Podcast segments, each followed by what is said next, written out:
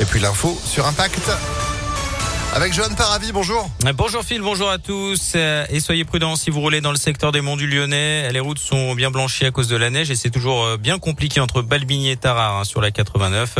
En revanche, on rappelle que la circulation des poids lourds est de nouveau autorisée sur l'autoroute entre Clermont-Ferrand et Balbigny.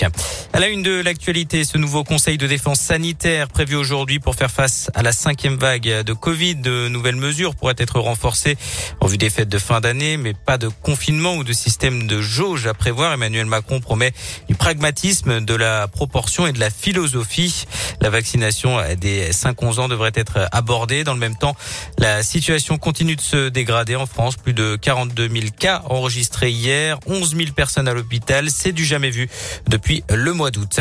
Et à l'approche des fêtes de fin d'année, eux redoutent le pire. Les professionnels de l'hôtellerie, restauration qui alertent sur les annulations en cascade ces derniers jours en cause. D'après plusieurs organisations du secteur, les appels à la prudence du gouvernement lié au contexte sanitaire qui se dégrade.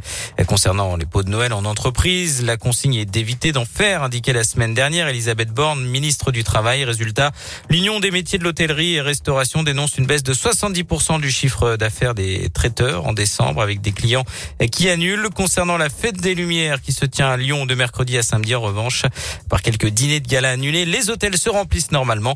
Alain Grégoire, le président de l'UMI Auvergne-Rhône-Alpes, veut rester prudent. Ton cœur, par exemple, tu peux l'agrandir ou le...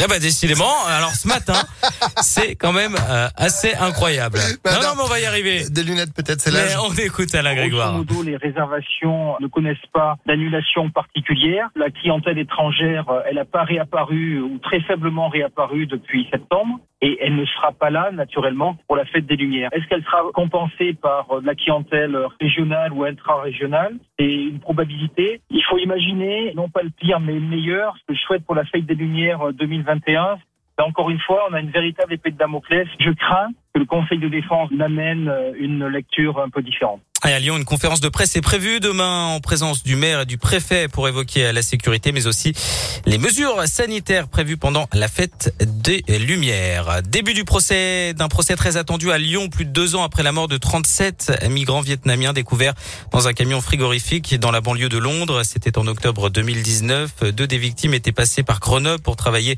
avec de faux papiers. Une vingtaine de membres de ce réseau de d'êtres humains doivent être jugés, principalement des passeurs. Le procès va durer deux semaines. Politique, le meeting d'Éric Zemmour a dégénéré hier à Villepinte, en Seine-Saint-Denis. Des militants de SOS Racisme ont été agressés par des participants.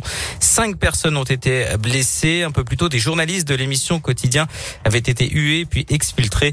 Notez que le candidat d'extrême droite a lui aussi été blessé. Il a été empoigné par un homme lors de son arrivée sur scène. Il a été soumis à neuf jours d'ITT pour une foulure du poignet.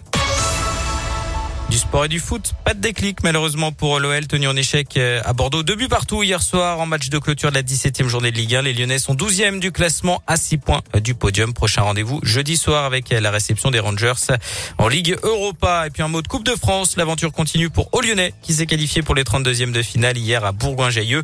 La victoire au tir au but. Les joueurs de National 3 affronteront Bastia, équipe de Ligue 2, le 18 décembre prochain. Le match pourrait se jouer à Feur dans la Loire. Ah bah c'est noté. Merci beaucoup Johan pour euh, l'info qui continue sur impactfm.fr. On vous retrouve à 9h. À tout à l'heure. Allez, 8h34. Météolion.net